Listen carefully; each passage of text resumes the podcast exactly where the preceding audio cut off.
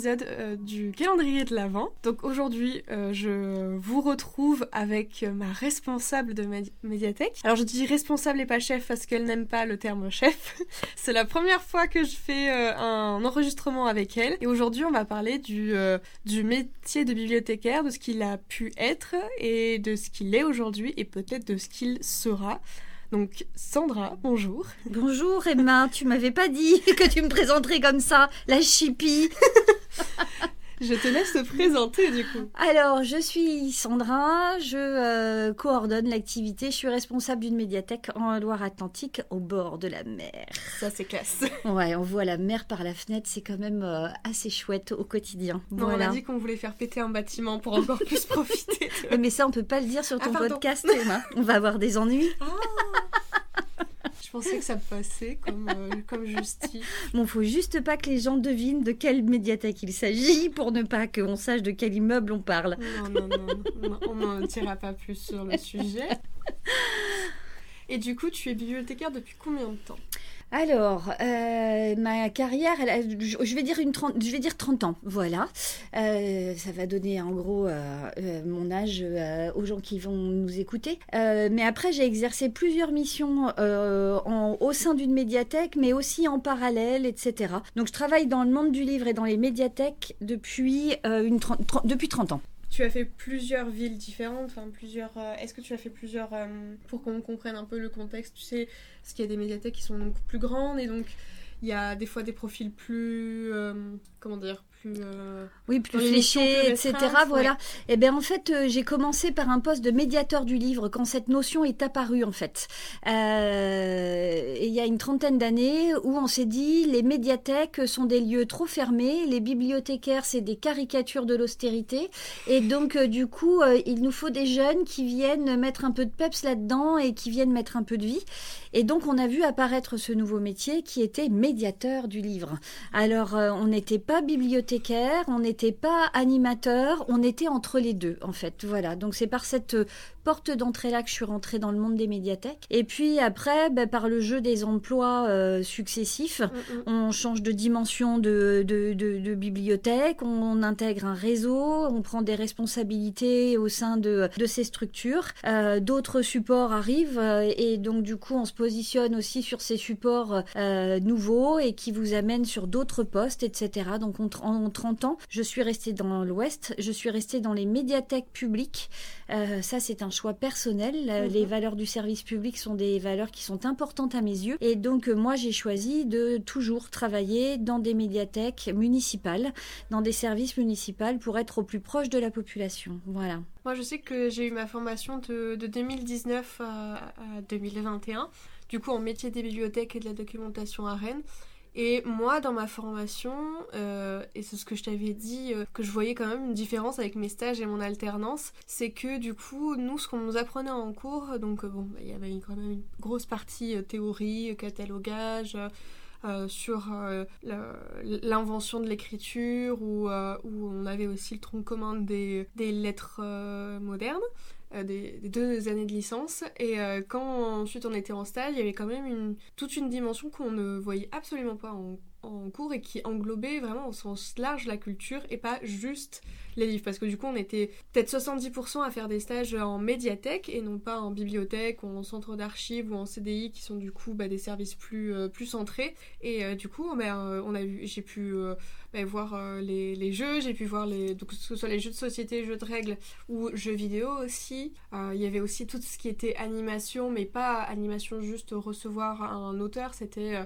Euh, il y a eu des animations de, musique, il y a eu une animation de, de crêpe party, et, et du coup on pouvait intégrer plein de choses qui touchaient à la culture au, sens large. Et euh, c'est vrai que moi, je, ce que je reproche à ma formation, c'est qu'il y avait un côté un peu vieillot, tu sais, du, bibliothécaire qui ou euh, dans la médiathèque, dans le métier là où il va exercer, parce que du coup, euh, ma formation visait à ça, il n'y avait que le livre. Mm et puis sans doute euh, une volonté de vous former fondamentalement euh, aux techniques de ce qu'on appelle la bibliothéconomie.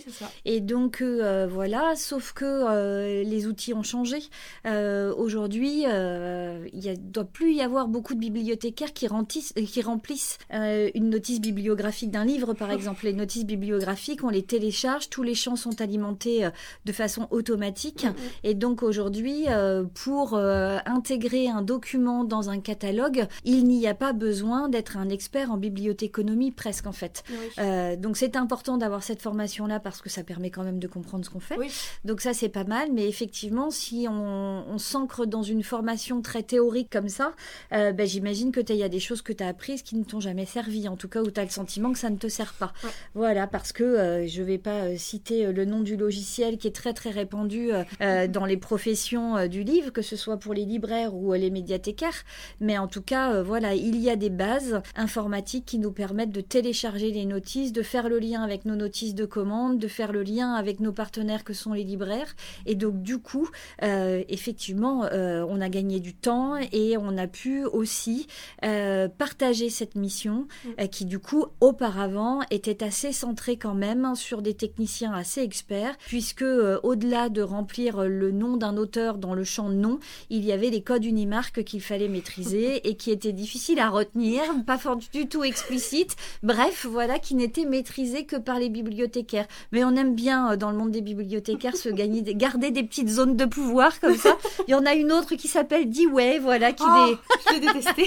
voilà, que tu as dû apprendre par cœur ah et que personne ne comprend, voilà, si ce n'est les bibliothécaires, mais qui tient les lecteurs en totale dépendance des bibliothécaires et qui laisse du coup les bibliothécaires dans une zone de pouvoir ascendante euh, euh, très forte. Et pourtant, le lecteur, enfin, dans, quand il va dans la médiathèque, le but c'est qu'il puisse circuler et, et, trouver ce dont il a besoin presque tout seul entre guillemets, mais euh, que nous on, est là pour faire vivre le lieu et, ce qu'il y a à l'intérieur et pour les faire sortir, parce que le but c'est que les collections sortent. Et, euh, et ouais, c'est vrai que cette dit ouais, euh, à chaque fois je me disais mais, voilà. mais c'est moi, je ne comprends pas. en face, qu'est-ce qu'il va pas comprendre? Votre livre est en 914.77 TAEV. Ok. C'est une donnée géographique que vous m'avez donnée. C'est quel étage? Voilà.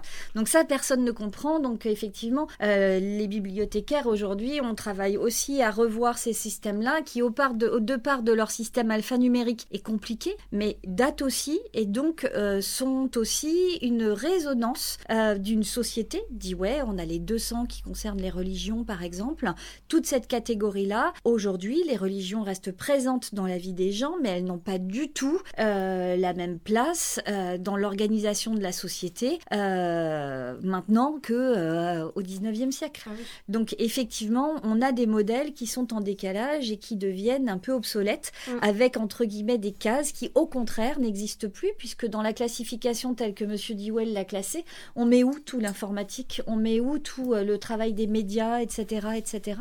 Mm, mm. donc on trouve des brèches, mais on va se retrouver avec des catégories qui vont être extrêmement denses parce qu'on ne voit que dans cette petite case là où on peut raccrocher ces éléments là et puis d'autres, au contraire, les catégories, je pense notamment aux 200, qui euh, sont euh, voilà très très euh, très très larges et qui en fait ne concernent pas toujours tant de livres que ça, sauf dans les grosses médiathèques où on a un travail de théologie, etc. Mais sinon, on est on est sur des rayonnages qui ont largement diminué avec le temps en nombre d'ouvrages. Tu as connu beaucoup de, médiathèques qui n'utilisaient pas Dewey? C'est mon cheval de bataille. Hein. Donc voilà, euh, j'avoue, euh, mon petit péché mignon, c'est de casser la gueule à Dewey.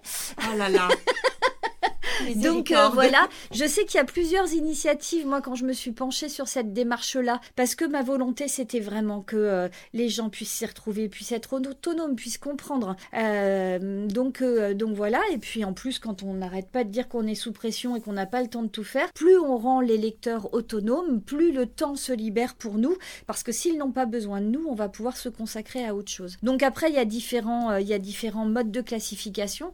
ça peut être intéressant intéressant que dans un réseau, dans une grande ville, les lecteurs aient des repères et se disent je vais avoir le même repère pour retrouver ce livre-là dans cette catégorie-là, dans ce quartier-ci et dans ce quartier-là. Par contre, quand on est sur des plus petits réseaux ou dans des médiathèques qui sont indépendantes, alors cet argument-là explose complètement et donc chaque structure peut créer son propre élément de classification qui va correspondre, et c'est ce qu'on a fait ici notamment, euh, à un territoire où on a vraiment, étant donné que, comme je disais, on est au bord de la mer, on a euh, regroupé tous les documents qui concerne ce milieu, euh, que ce soit avec l'entrée euh, euh, les animaux, le végétal, les sports de bord de mer, la cuisine du bord de mer, etc. Et donc avec Dewey, par exemple, tout ça a été complètement éclaté dans les collections.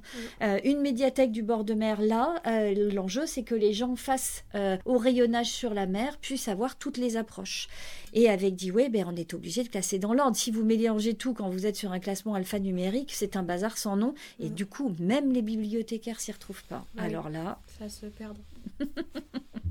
Est-ce que tu autre que Dewey, tu remarques euh, une différence de, du début de ta carrière à aujourd'hui dans, euh, dans les qualités, enfin, parce que du coup, un bibliothécaire doit avoir des notions de, bibliothèque, de bibliothéconomie, mais euh, moi, par exemple, mais on avait aussi discuté de ça, pour moi, il y a aussi une notion euh, de social, euh, enfin une formation au niveau social à, à, avoir, notamment quand on a des jeunes.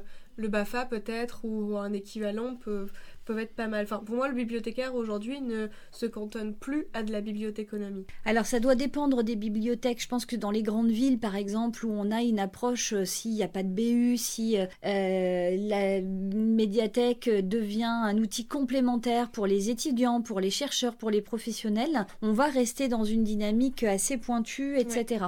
Et là, du coup, il ne se passe pas la même chose. Par contre, je pense qu'effectivement, que dans les bibliothèques de village, les médiathèques de petites villes, euh, on pas sur cette dynamique-là et du coup, euh, il se passe autre chose. Euh, les médiathèques, elles ont effectivement euh, bougé de par les supports qui ont évolué et donc on a vu de nouveaux objets culturels arriver dans les collections. tu évoquais le jeu, par exemple. moi, à l'échelle de ma carrière, le jeu est un véritable bouleversement. on en reparlera peut-être plus tard. Mais, mais en tout cas, voilà, la médiathèque si je regarde ici, c'est une médiathèque qui est ouverte 26 euh, heures par semaine, le matin, l'après-midi, du mardi au samedi. Euh, c'est important que des habitants euh, puissent se, dire j'ai un endroit où aller, dans lequel je vais pouvoir m'occuper, dans lequel je vais pouvoir prendre du plaisir, dans lequel je vais pouvoir rencontrer des gens. Et donc la médiathèque vient répondre à ça. Et on se rend compte que ces problématiques-là sont en fait assez détachées de l'objet livre. Mm et que du coup, euh, ils viennent trouver satisfaction simplement en fréquentant euh, le lieu, en y croisant les bibliothécaires avec lesquels ils tissent des liens, euh, des autres lecteurs et lectrices qui habitent leur quartier, qui sont des gens qu'ils ont croisés dans différentes activités, qui sont aussi parents d'enfants qui fréquentent la même école, etc., etc. Donc les médiathèques deviennent une sorte de tiers-lieu dans, un, dans, une commune et va permettre une mixité sociale que peu d'espaces en fait vont pouvoir euh, offrir. Euh, ne serait-ce que dans un parc public par exemple, on peut imaginer qu'il puisse y avoir une mixité sociale. Oui, mais bien souvent, on va avoir les familles avec enfants qui sont autour de l'espace jeu et au contraire ceux qui sont sur le terrain de pétanque par exemple vont être sur un autre âge. À la médiathèque, à 2 mètres, 3 mètres, 4 mètres, 5 mètres de vous, vous croisez des gens d'âge différents. Euh, vous ne savez pas de quel milieu socio-professionnel ils viennent, euh, de quel milieu euh, social, quelle est leur catégorie, etc. Et donc c'est un lieu de mixité sociale. Et ça, c'est quelque chose d'intéressant. Donc du coup, cette approche, elle a d'office modifié l'attitude des, des, des, bibliothécaires parce que quand on travaille dans un lieu comme ça, en fait, le public, il faut pas lui conseiller des lectures, il faut juste l'accueillir en fait. Mm. Voilà, et il vient d'abord pour ça.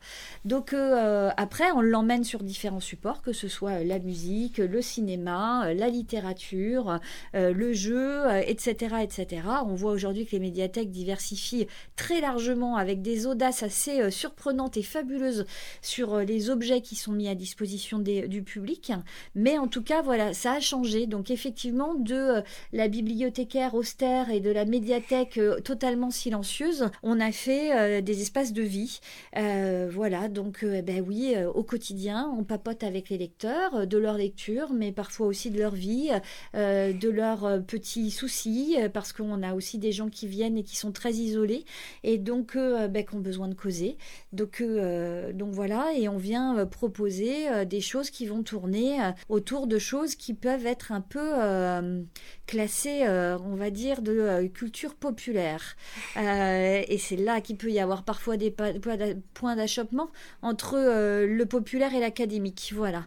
Et même dans notre milieu professionnel de bibliothécaire, c'est là aussi qu'il peut y avoir des points d'achoppement. C'est tout ce qu'a bousculé, par exemple, le jeu quand il est arrivé dans les médiathèques. Le jeu, il est un objet issu de l'éducation populaire qui a été euh, valorisé par euh, ce qu'on a qualifié aujourd'hui de pédagogie nouvelle, mais Maria Montessori euh, serait une très vieille dame aujourd'hui.